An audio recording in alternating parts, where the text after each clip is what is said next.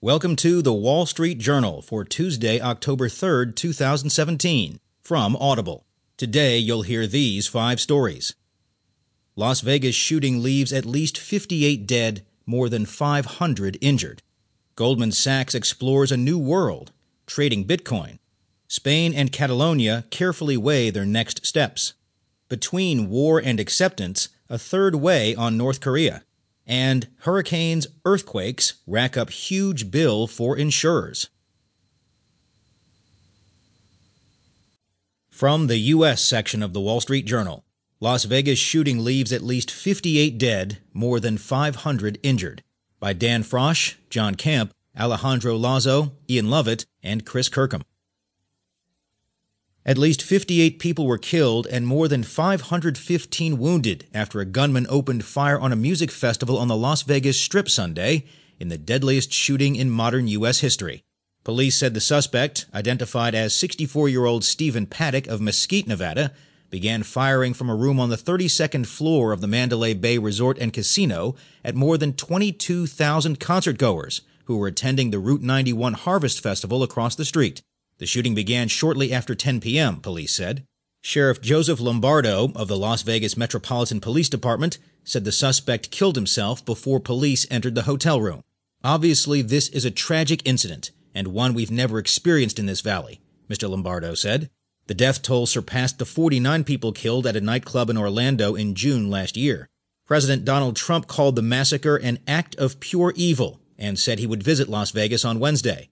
In moments of tragedy and horror, America comes together as one, he said Monday in a five minute address at the White House. The suspect's younger brother, Eric Paddock of Orlando, Florida, told news outlets his family was shocked by the shooting. There is no reason we can imagine why Stephen would do something like this, Mr. Paddock said, according to the Las Vegas Review Journal. Without citing any proof, Islamic State claimed responsibility for the shooting. In a statement on its Amaq news agency, the group said it was carried out by one of its soldiers in response to its calls to target citizens of coalition countries. The U.S. leads a coalition fighting the extremists in their self declared caliphate in Syria and Iraq. There was no immediate evidence of ties between Mr. Paddock and Islamic State, which has made claims of responsibility for lone wolf attacks across Western Europe and in the U.S., also despite a lack of evidence. Federal law enforcement officials said they have yet to uncover any links between the gunman and Islamic State, or indications he was affiliated with any terrorist organization.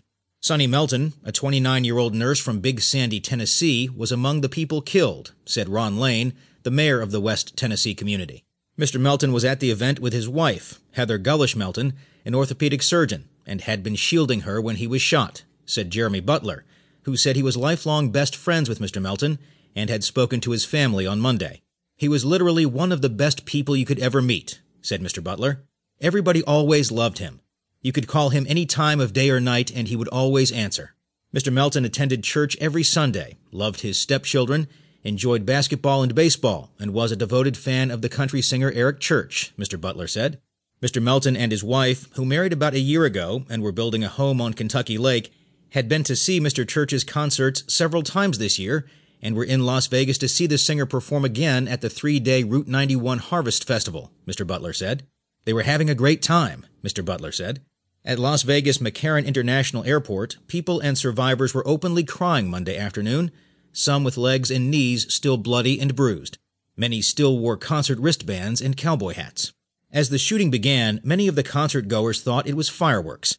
It wasn't until the second round of shooting began, a steady stream that many described as automatic fire lasting at least 15 seconds, did many begin to flee. Nicole Curry, 39, from Simi Valley, California, thought the sounds were perhaps part of the show. Her friend, Wendy Thoreau, 47, also from Simi Valley, recognized gunshots. Jason Aldean left the stage. That's when everyone started running for our lives, Ms. Curry said. People were breaking legs, getting trampled, Ms. Thoreau said. There were bodies everywhere. We didn't know who was dead or trampled or what. As bullets rained down from Mr. Paddock's hotel room onto the concert venue where country singer Jason Aldean was finishing up his show, thousands tried to flee. People would run one way, and then you'd hit a dead end. It was just a kill box, said Russell Bleck, a 28 year old who was filming the concert from a VIP tent when the shooting started. No one could run and scatter, Mr. Bleck said. You were kind of getting led down like cattle would to a slaughterhouse. I saw bodies everywhere. The guy was just spraying the crowd. Some people huddled in the nearby Tropicana Hotel Casino's basement for safety. As police rushed to the scene, some officers took cover behind their vehicles, while others, armed with assault rifles, ran into the Mandalay Bay. A law enforcement official said police found 18 to 20 firearms in Mr. Paddock's room, including AR 15 style and AK 47 style rifles, as well as a large cache of ammunition.